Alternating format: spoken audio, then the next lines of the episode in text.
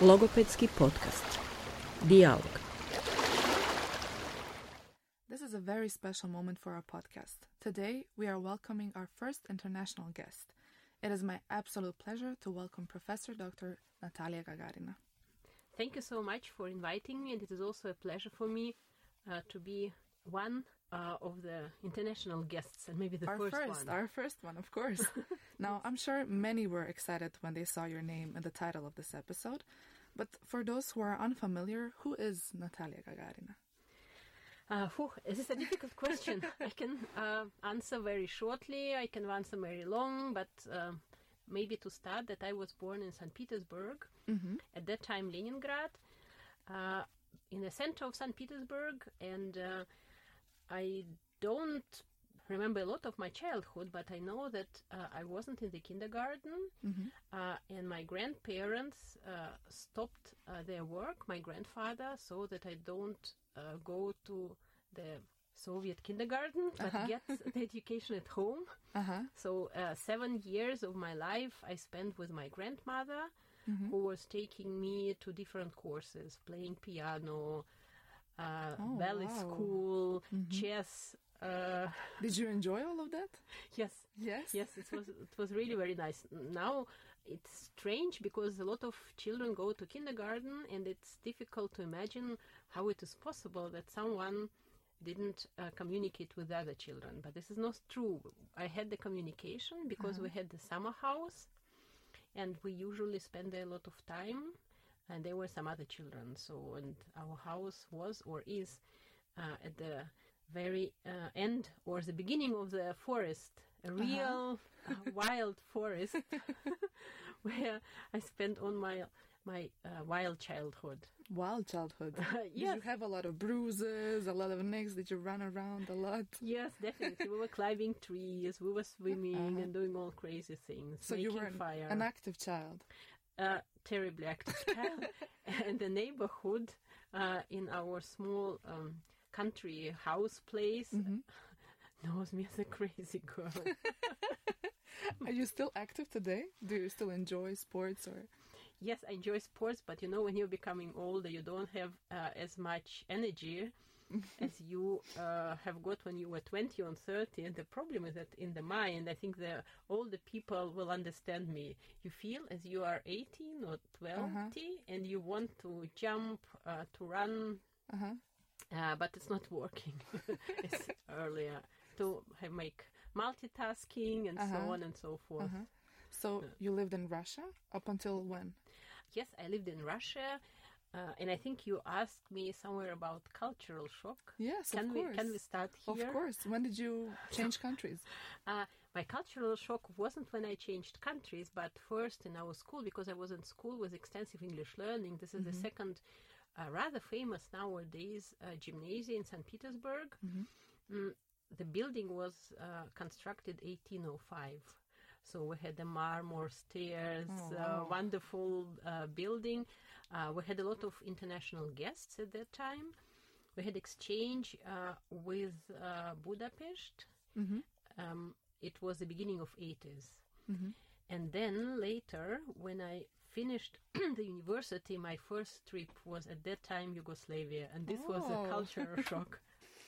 we were in Pula and Uh-huh. uh, in in different cities Uh huh. as a young person. How was it different? What was different in Pula? In Pula, it was different because it was like the other world. Uh huh. Uh, there were shoes, uh, there were boots, and I remember that I bought the white boots. There was something. So you enjoyed shopping in Pula? yes, I enjoyed shopping because at, at that time there were a lot of deficits, so we didn't Mhm. um, have Yeah. things like that. I Of didn't course. see things like this. So Uh-huh. This was my cultural shock. I think. Uh, I couldn't say that I had a cultural shock as far as culture is concerned because, Mhm. I mean, it was, if I can say enough culture, we usually went to to the Hermitage, Mm-hmm. uh, almost each week or each two weeks, I went to Mariinsky Theater to hear uh, opera, different operas, and to see ballet. Mm-hmm. But as far as the usual things that you wear is concerned, was different. yes, it was different. But when did you first move countries for just leaving Russia completely? Uh, it was in the end of 90s, and actually it has to do uh, with the breaking, walls breaking, and the fall of the Soviet Union, uh, because afterwards there were a lot of changes. For example, in St. Petersburg and our university, new uh, chairs were developed, and uh, this is how I uh, got the invitation to work at the chair of language acquisition. It was newly created by Professor Stella Zeitlin, who is now in Israel. Um, and I got the position as a young researcher, as a doctoral student, and because uh, of the society of uh, researchers of child language, like for example Professor Kovacevic, Professor Magdalena Smoczynska from Poland, and Professor Dressler from Vienna, who organized uh, all- us, let's say, from the former Eastern European countries, uh, I got the invitation uh, to participate uh, in the first conference, and uh, all the professors, I think, the English knowledge wasn't very fluent. Of course, they could speak, but I was happy that they took me with me. Uh huh. Why did they take you? Uh, they took me first to Krakow to Smoczynska uh, because she was interested in uh, recording ch- child data, longitudinal recordings, and uh, she gave uh, some years before uh, some uh, money for uh, recordings Russian child data, and so we were coming back, and I was um, one of the participants of this group. Uh huh. So, how did your interest or love for language start? You mentioned that you actually started researching in language. So, how did that start? I cannot say that it started from my childhood. Uh, it started, I think, later during the university times. I was studying English and I liked very much French. I, I find it so beautiful language, so I wanted to just to learn French, and I uh, learned French, but I didn't really study languages. And I have to say that uh, our university studies were rather hard. We had to read a lot of uh, classical uh, literature. I studied uh, psychology, I studied literature and Russian language and linguistics and Old Slavic uh, languages, and it was a lot of learning, and so and I didn't enjoy at that time. it. no. so how about today? Do you enjoy researching and learning about new things? I like it very much, of course, and I think it's a pity that I don't have a lot of time to learn new things, and that's what I say to mm, my PhD students, to my daughter Katarina, uh, to postdocs. You are young, you have good memory. Use this time to learn new things, because the older you will be, the more difficult it is to learn. But I enjoy learning, of course, and I'm very happy that I can learn from the young generation, from you, for example, or from Elna, or from the others. I think it's very good. How come you learn from the younger generation? What the, what does uh, what can the young generation teach you? So the young generation can teach me, for example, um, some uh, statistics uh, because statistics is developing very quickly, and my knowledge in statistics is not developing as quickly as the progress in statistics generally. Uh, I think also optimization of the work. Uh, so how things can be done in a more comprimed way, sometimes relaxing, and sometimes uh, how things can be organized in a better way. And I also like conversations with with young researchers. That's interesting that you mentioned conversations. Um, I know that you are interested uh, very much in narrative skills, so maybe you can tell us a bit about more about that. How come? Why is that important? Why is storytelling important for us? Uh, I think when I when I was uh, thinking about this question, so I thought to start with uh, research, with the COST project, and so on, because narrative skills are very important. They are uh, n- absolutely necessary for communication, uh, for being in the society. I think it is like the air. We don't notice the air when we breathe. It's like there, and it is in German we would say selbstverständlich, self-evident. Yeah. But if you don't have air, you will die. You will notice it. yes. it's not like this with narratives, but if you cannot, it's not only narrative, these are uh, the different texts. If you cannot uh, communicate in a coherent, a cohesive way, you cannot exist in the society because we communicate the whole time. And you can say that basically narratives, there are two sentences or texts, oral texts, two connected sentences. So if one person cannot connect the sentences and cannot communicate, we cannot buy something, we cannot ask where the train will be, and we cannot learn, we cannot understand the text, we cannot produce the text. So that's why this is very important. The more fascinating thing that I learned in the last years that uh, we can predict uh, this development of narrative skills, and also the narrative skills are in their own way predictive for early literacy, reading and writing. So especially reading. So this means if, for example, a child at age three or four mm, produces some narratives or specific narratives or doesn't produce some parts of the narrative structure, one can say with high probability that this child four years or five years later would or might mm-hmm. have problems in reading. Mm-hmm. And you can work on this. So you can really teach the narrative structure and improve this. Mm-hmm. And this is my agenda for the rest of my scientific life uh-huh. because I think this is not what uh, the teachers uh, in the kindergartens, at schools, what parents know. And I think this is very important that this scientific knowledge will be transferred in a way to the society. So, do narrative skills come naturally to us, or is it something learned, something to be encouraged? I think it is both. From one side, uh, language is the part of the cognitive skills of a person. Mm. And of course, we have this skill, uh, we have the uh, executive functions, we have cognition, and so on. From the other side, uh, we can develop this. And we know that input, uh, amount of input, and the quality of input plays a decisive role for child language development. So, if one, a mother would like her child to be a good storyteller and later on to be a good reader and to have a good literacy and to have a good school success or have school success and life success, it would be nice if this mother would uh, read a lot with the child when the child is very small, a baby, talk a lot with the child, talk about past events. Uh, make this so-called dialogical reading. When there is a book there is no text but you read the book in a dialogue. And i think this all will uh, foster in a way and help children babies small children and later on school children to develop their narrative skills which are predictive as i told already not only for reading but generally for school success. And some researchers say also in the united states for life success Are there different types of storytelling? Yes, there are different types of storytelling. Uh, there are uh, personal narratives where people tell about themselves. That's what I'm doing partially now. yeah. uh, there are, of course, also uh, picture based narratives.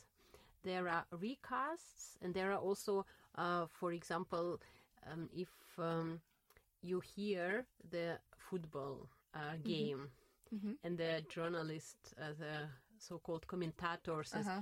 he is running. I don't know the name of the famous football players. I should have Let's say, known them. let's say Modric, just because of Modric. Modric is uh, running to the door, uh, uh, to the to the gates. Uh, Modric uh, is playing wonderful with the ball. Look, look, he is now getting the ball from one enemy, and then he is running around enemy. And now Tor. This is like in German. so this is also That is also narrative. storytelling. Yes, this is also storytelling. Why is it important to differentiate different types of storytelling? Uh, during different types of storytelling, people use different devices. Uh, for example, they use different verbs in different tense. Uh, they use uh, different connectors There or different language specific uh, devices to connect narratives. And I think they have also different categorization. And how do children develop their narrative skills? What are some milestones that parents and caregivers can look out for? so there are also different types and different uh, structures and different so-called um, levels of narratives. From one side, this is the macro structure of a narrative or as a text. So basically, we can think of narratives uh, as an oral text. Usually, when we say uh, the word text, we think about written text, but one can also say oral text. So narrative is basically a coherent text. And in order to produce the text, you uh, need or a person needs a macrostructure organization. This means this is a higher order organization uh, of logical events. So if you want to do something, if I want to write, for example, I need to take a pen and I need to take a piece of paper and then I will write. So you have logical events. And on the macrostructural level, you need to be able cognitively to construct these events and to see where are the connections, causal and temporal connections. On the microstructure, on the macrostructural level, of course, you need uh, nouns, you need verbs, uh, you need connectors, conjunctions, pronouns, all these language uh, specific devices which uh, construct the sentence. And there is also one important thing you asked about the milestones. There is something in narratives, for example, picture-based narrative, which is which you see. For example, the cat is jumping. You see this, but you cannot see the intention of the cat but it is also painted in the pictures. So when you make a narrative out of the pictures, there is something which is inferred, and this is cognitively more complex. This is a little bit like theory of mind, mm-hmm. and this is something which is factual, which you see. So it's easy uh, to name what is seen, but it is more complex to name what is not seen. Mm-hmm. So what is inferred. Mm-hmm. And how do children then tell those stories where you can't really see immediately what's going on? It is very interesting because you see this diversity. The small children, when they are three years old, uh, some of them cannot tell anything, but the others are rather, so they are quick-witted and they are very clever. And they really can tell you a story, and they can think uh, about the different persons, and they can think what the other person is thinking or the other character is thinking in the narratives. And this diversity uh, of uh, narrative telling in small children is decreasing when the children become old and older. And we know from research that basically when children are nine, they tell the best stories, narratives, the best picture based stories, even uh, better as the adults because they are very full and they have all the details and so on and so forth. Uh-huh. D- does imagination play a role there as well in storytelling? Mm, I think uh, imagination plays a storytelling if it is not a picture based story. I think Uh-huh. if it is a picture based story, so basically uh, you just tell what, what you see. Mm-hmm. Uh, if you are asked what will happen afterwards, Uh-huh. then of course you need imagination. But I think for um, uh, constructing a story out of the out of pictures or in telling a picture-based story, uh, one needs cognitive skills and language skills. Are there any particular groups of children who may be at greater risks for narrative skill deficits? Yes, uh, there are the children with the co- so-called specific language impairment. Now, this SLI, specific language impairment, is called developmental language disorders or DLD. Uh, so uh, this is one group of children. Uh, then this is the other group of children who might have uh, some uh, problems uh, with language, uh, some problems also with cognition. These are children with the so-called um, language impairment, which is assisted uh, by um, genetic disorders, for example, um, Down syndrome and so on. Uh, so this is also the group of children, and I think uh, children with autism uh, also might have problems, and we know this also from the studies, especially for mental state, mental states or mental language, because in order to uh, use in the narratives the mental state language, to say, for example, uh, someone is happy or someone fell down and um, something is painful, you need to have uh, empathy and you need to think how the other person uh, would uh, feel. So this is a little part of the theory of mind to be able. And how would you recognize those children who have these deficits? Are there any tools that we can use to sort of catch these children? Yes, there are some tools, and especially there are tools for bilingual children. So the problem, actually, in quite a lot of countries in Europe, maybe one can say even in all countries, almost all countries in Europe, but also actually partially in the United States, that bilingual children, and the number of these children is very high, are still tested uh, with tests or with instruments for monolingual children. So in our cost uh, action, um, together with uh, different uh, countries, it were about it was about uh, more than 20 countries, and Sharon Armon Lotem uh, was in a way the person who uh, created uh, this group of people who put all of us together. Mm, We have developed the so-called LITMUS, language impairment testing in multilingual settings. Uh, and there we have the battery of four tests. One, uh, or four instruments. One is the non-word repetition task. This means that uh, the child is given a non-word, for example, karabula, and the child needs to repeat this word. Here, with this instrument, we test uh, short-term uh, working memory. And this is one sign of children with developmental language disorders. So the other one uh, is, for example, narratives. We have pictures, and this narrative instrument is called Multilingual Assessment Instrument for Narratives, MAIN. And when the children produce the narratives, we can see how many uh, mental states they use, so uh, verbs or nouns or adjectives. Uh, denoting this state and we have we see also difference between children with some problems in language and children with typical development mm-hmm. Yeah. You, you mentioned earlier that st- still today we are using tests for monolinguals to test bilingual children. Why is that a problem? Maybe you can clarify a bit. Mm-hmm. yes because bilingual children might have different paths and timing of acquisition of language this is very important to differentiate between simultaneous and sequential bilinguals and actually the border between simultaneous and sequential is not yet set uh, we did a study and we submitted it to one journal. I won't say the name of the journal. the journal said that statistics is too complicated, and unfortunately, they rejected the study. And that's why, I mean, it's not that's why, but there are still uh, a lot of discussions.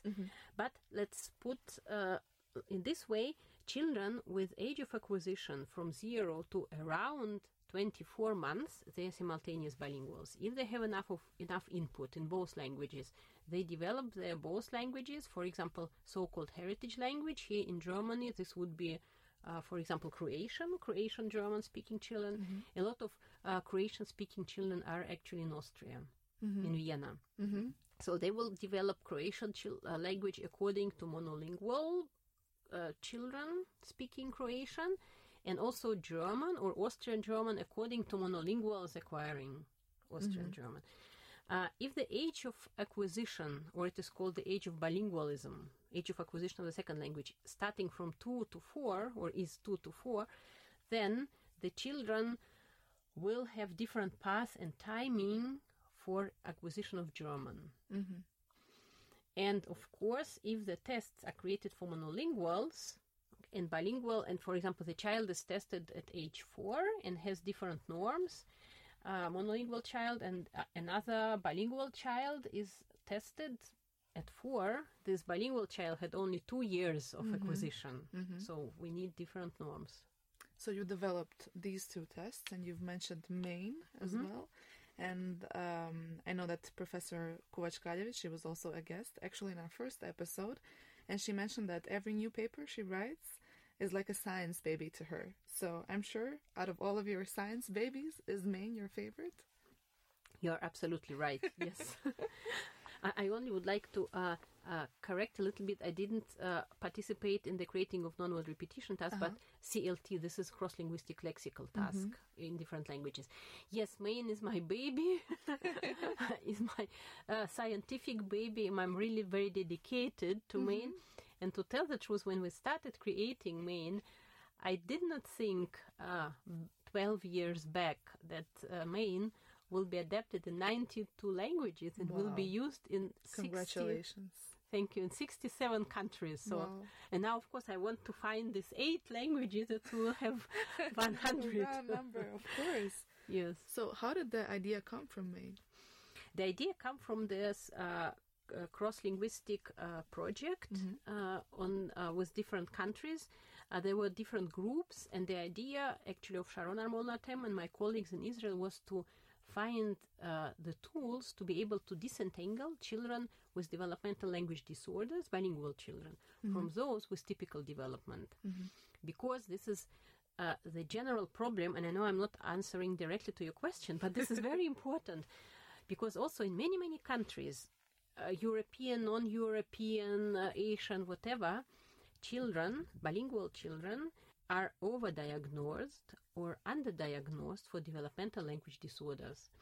And this is because uh, when they are tested, uh, some of the results, of the language results of these bilingual children, are similar to the results of the monolingual children with developmental language disorders. That's why they are, uh, for example, overdiagnosed or they are underdiagnosed when uh, speech therapists say, ah, your child is only four, just wait, he will still catch up, and so on. Uh, the child doesn't need any therapy. But this is also not good. So the idea was to find uh, the test that will disentangle typical development and disordered uh, in the in the bilingual populations. And there were four groups, and one group was narratives and discourse. And in this group, there were two leaders, uh, Professor Walters from Bar-Ilan University and me. And I was thinking originally that he will be responsible for macrostructure, and I will be doing language because uh, I like morphology and grammar and so on. But mm, it appeared somehow that we uh, studied the tests that had uh, been developed at that time all over the world, and none of the existing picture based tests were satisfactory for us.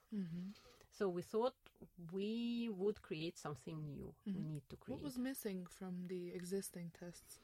Uh, first, we didn't find the theoretical background of the pictures. Uh, then, second, the pictures were very heavily European oriented, with, for example, Renfrew bus story. This is the English uh, bus in English with two floors. Uh-huh. Uh, then there some pictures were not very well recognizable. Of course, the famous frog story. We also thinking of using it. It was rather long and not uh, children in different countries, for example, in South Africa or uh, that could recognize them. So we thought that we need uh, something which is theoretical, uh, and then we need the pictures that would be understandable for people in Asia, in South Africa, in North Europe. So, how does MAIN work? Can you walk us through the process of testing with MAIN? Uh, so, first, MAIN is based on this multidimensional theory of narrative organization. This means that uh, there are different episodes there in the stories, and each episode has a goal which is painted. For example, if you imagine that there is a dog uh, and there is a mouse, this is the first picture. So, the goal of the dog is to catch the mouse, and one can see it. On the second picture, the dog is jumping and the mouse is escaping under the tree. So, this is an attempt. The dog uh, wants to catch the mouse. And the third picture is that the mouse is behind the tree and the dog didn't catch it by bumped uh, into the tree. So, this is the outcome. The dog wasn't successful and the mouse escaped. So, this is one episode. And uh, we have four stories all in all, and each story has three episodes. So uh, the MAIN is working in such a way that uh, the child or the adult, actually, we used it with adults and also with people with Alzheimer, with Oh, old people. interesting. hmm It's also interesting how it works. That the person sees the story, and this is like a book, and uh, tells the story, and then answers the comprehension question. The other way is that uh, a tester tells a story to a person, to a testee who is tested, and this testee should retell the story. This is the second possibility. And the third possibility, since we have different stories, so the tester tells one story and asks comprehension question, and the testier, uh, testier uh, tells another story. So this is that's why the, this is called the model story. So basically, there are the pictures, and you can tell, retell the story, or tell after you heard After already model. after a model. And how do the results then differ depending on which path you choose? Is Uh, it easier to retell, to model, or to tell your own story? Mhm. To model, of course, it's easier because you, for children, if you heard a, something, a story, know how to tell it, and you don't start from scratch. I think for those who have uh, developmental language disorders or maybe difficulties with memory, it's not easy because you need basically not only to construct a story, you need also to memorize and then to to retell it. So it's complicated, and it's very interesting with people with uh, elderly people because they don't uh, produce a lot of uh, mental state verbs or adjectives and so on describing feelings. And uh, are the findings similar to people with Alzheimer, which you mentioned now? What were their results when tested with MAIN? Uh, they they were. Uh, I think this is a paper which is not published. Uh-huh. So, but, can, can you speak about? uh, yes, yes, or is it a secret? Mm, uh, so I think they they were, as I told already, they were using less structure and they were using less emotional verbs and words generally. Is it uh, how narrative skills typically develop, develop over time, or is this just a sign of Alzheimer or just dementia in general? Uh, I think with with the age there are some uh, changes in language, and there was a very interesting uh, study uh, by Dagmar Bittner in our research area, and she found out that I don't remember how many years was it six years or ten or four chil- uh, people, not children, people who will develop later dementia. They used uh, different types of um, some uh, words in German. So instead of er, which is means he, they used der, which is uh, more distant, and it's it can be also he, but it's in a way distant he. So, in a way, narrative skills are also predictive of some changes in language later in life. I would be happy to tell you yes, but there is really no fundamental research so far. So I hope that when we will be talking in five or ten years again, maybe I can give you the answer. That's what I wanted um, to ask you as well. Um, what are you? What do you think? What are some research areas that are under researched in context of narratives? Uh, thank you for this question. This is also very interesting because uh, we had evaluation our institute, and we need um, to define some uh, research areas for the future.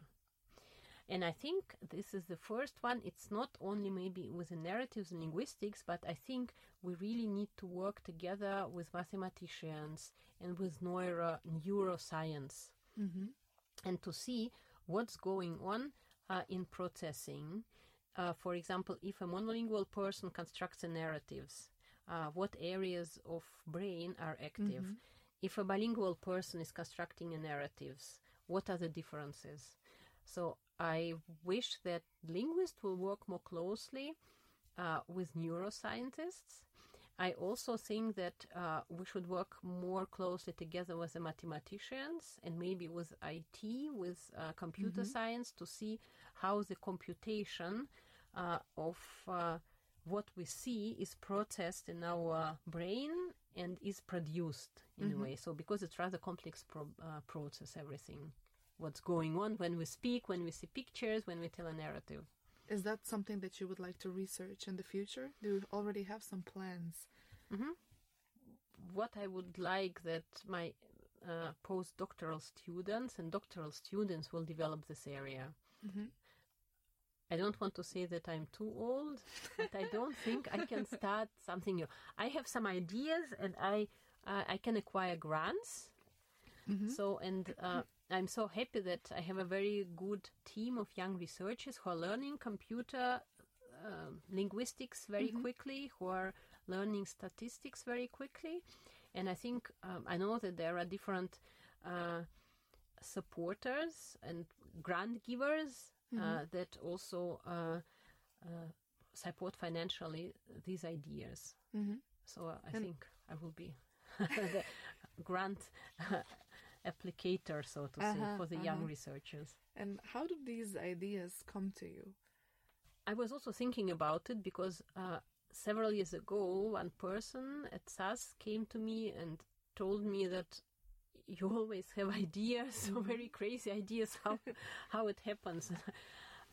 it's difficult to say, but I think the reason for this is maybe my childhood, which was rather free, freely in, in the forest and in the uh, in a very nice nature where uh, we invented different things with other children, where we grew up having little restrictions. Mm-hmm. Although my grandmother was rather strict, very strict, but not in the forest uh, where we escaped. I was. I also wanted to ask: uh, Did your grandmother read to you, or did you develop these narrative skills thanks to your grandmother or grandparents? How was your childhood in context of uh, storytelling? Yes, my grandmother read a lot, and also my mother read a lot to me, and I still have the books from my mother, which were published 1939, 1940, 1941. And my mother was the so-called child of the blockade, uh, Leningrad. Uh, she was born 1941 in August, and sh- they stayed in the blockade Leningrad. And she, when she was a baby, uh, they, they told me terrible stories that once a rat ate her nose and so because it was very it, it was blockade and you know that mm-hmm. almost one million people died from hunger at that time. Mm-hmm. And actually both grandparents of my mother also died. Mm-hmm. So i think t- two grandfathers and one grandmother died because of hunger and this is how she survived. And then they immigrated on the ladoga lake, lake later on but when I was born, 1966, uh, I just would like to say that they had still a lot of books from my mother. Somehow they saved it and not burnt, although they burned in winter a lot of furniture and everything. So, and they read a lot of my grandmother, grandfather, and my mm-hmm. parents also read a lot to me. So, books were very important for us. And we mm-hmm. have very big library, mm-hmm. which is now in St. Petersburg and I want to have it with me. What is your earliest memory of books, reading, storytelling, whatever? Do you vividly remember your grandmother or mother reading to you? I don't remember my grandmother or mother reading, but I remember myself that I liked very much, uh, for example, uh, Lagerlöf, Mm-hmm. The Traveling of Nils with a Wild Путешествие Нильса с дикими гусями. I don't know how to say this in English, Me neither. but this is a very famous book, and I uh, loved it. mm-hmm. And I was reading also the other books. Mm-hmm. But now, when you have your own daughter, did you read a lot to her? Knowing all of this about uh, narrative skills, did you try to develop uh, her storytelling skills? When my daughter was born, I didn't know about narrative skills. The project didn't start. Okay, but I wanted my daughter uh, to be able to talk Russian because I know that uh, heritage languages are forgotten very quickly. Mm-hmm. So after breakfast, uh, this was her task to uh, read with me uh, one page uh, in Russian. Mm-hmm. And then to play the piano, and then we went to the kindergarten when she was 3 Mm-hmm. And when she was a teenager, she was very upset, and she told me this was terrible time that she no one asked her, but she had to read Uh-huh. uh, and then to play piano. Mm-hmm. Uh, but then again later on, uh, she was proud of this because she can read Russian and she speaks Russian, Mm-hmm. and this is how, in a way, she is proud across her teenagers because they cannot do this. Uh-huh. Th- Those who even have parents who speak Russian, Mm-hmm. so they speak with big accent and they don't understand. Mm-hmm. And uh, Katarina is speaking still Russian with me, also outside on the streets, which I don't like at all, or in the underground. yeah, because if we don't speak, we are sitting uh, quietly in the underground, and we are not identified as Uh-huh. Russians Mm-hmm. or Russian-speaking people, because I'm not uh, hundred percent Russian. My father and my grandfather was struggling against Russians because he was Udmurt. This is a Finno-Ugric uh, ethnical group uh, in Russia.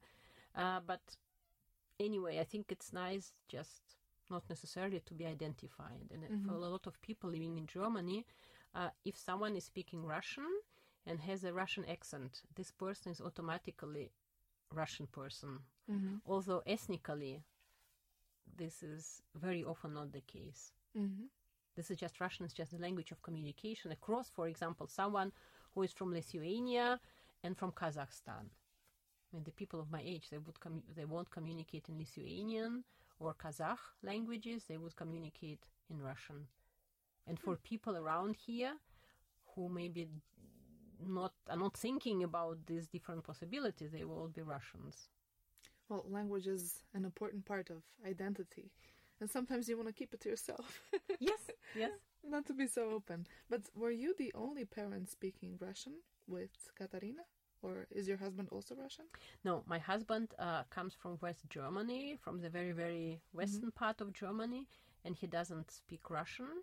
Uh, but I'm very grateful to him that uh, he basically supported me talking uh, to Katarina Russian, even when he was with us. And this is a very important part of the family policy because I know that a lot of mixed families, mm, or after the mixed marriages, one part of uh, either mother or father it's called in german elternpart so one parent parental part uh, don't like doesn't like uh, the other one speaking their heritage language and this is not good for children because they cannot develop the language so my husband understands now a little bit but very strange uh, uh, thesaurus he has. Like, for example, нельзя играть со столом. One should not play at the dish. Чисти зубы. Uh, brush your teeth. Just the useful phrases. yes. But uh, what would you maybe recommend or, or give advice to parents who are um, living in a bilingual family or raising a bilingual child? How would you advise them to sort of keep the heritage language? Uh, I have a lot of advices. Maybe we need another interview for this, but I will be short. So the first one is very important to consequently speak language from birth, from early birth, and not stop talking it at age five or six or seven, because children acquire language at a quick rate, very quickly, but at the same rate, uh, language attrition uh, takes place. So this means if, for example, your child is speaking wonderful Croatian at age five, and you are living in the United States and you don't speak anymore, and the child goes to school, in five years the child would forget everything. So uh, subst- uh, talk a lot, subsequently over years, so that there is in a way sustainability. And according to my experience, when children are 13, 14, and 15, this is this period where uh, the language in is in a way stabilized, Mm-hmm. and so that then you can maybe talk less. Mm-hmm. But the family policy is important that you discuss with all family members also. So everyone is on the same page. right? yes. And just to circle back a bit to MAIN, um, maybe I would sort of like to incorporate a bit uh, speech language pathologists. So, what advice would you give to SLPs and other professionals who are interested in using MAIN to assess narrative skills in these multilingual children? Because it is true that it is sometimes very hard to differentiate if a child has a disorder or if it, this is just something that is related to them being bilingual. So, an idealistic uh, suggestion would be that we know that uh, developmental language disorders are always in two languages. So, this means that it is always important to test two languages. So, and if again we stay with English, if for example MAIN is used in English, and you see that the child is not very good in in MAIN in producing macrostructure and microstructure and so on and so forth, one should see what's going on with, with Croatian. Maybe the child will be good in Croatian and just it will be a little bit of input. That's why uh, one needs this child needs support and not therapy. So testing in two languages, be critical to the testing and also using the other tests, uh, like for example non-word repetition or sentence repetition, and not only MAIN. I just have one last question for you. After so many years in the field, are you still as curious as you were for language? I think I'm more curious as I was earlier Uh-huh. Mhm. because this is everyone knows it the, the more you know the more you understand that you know я знаю что я ничего не знаю I know that I don't know anything so to be serious yes And would you like to continue? You mentioned that you have all of these ideas, but now maybe you would like your postdocs and doctoral students to continue. Mm-hmm. Do you feel sort of, I don't know, maybe sad that you won't continue these ideas? I, I think I will continue the ideas, uh, and I think that my task now is to have some maybe fundamental ideas uh, and to water them and to see how the new plants uh, will be growing out of this and giving new crops in the next 10 years or So more like a, a mentor to your postdocs and doctoral students to sort of help them navigate.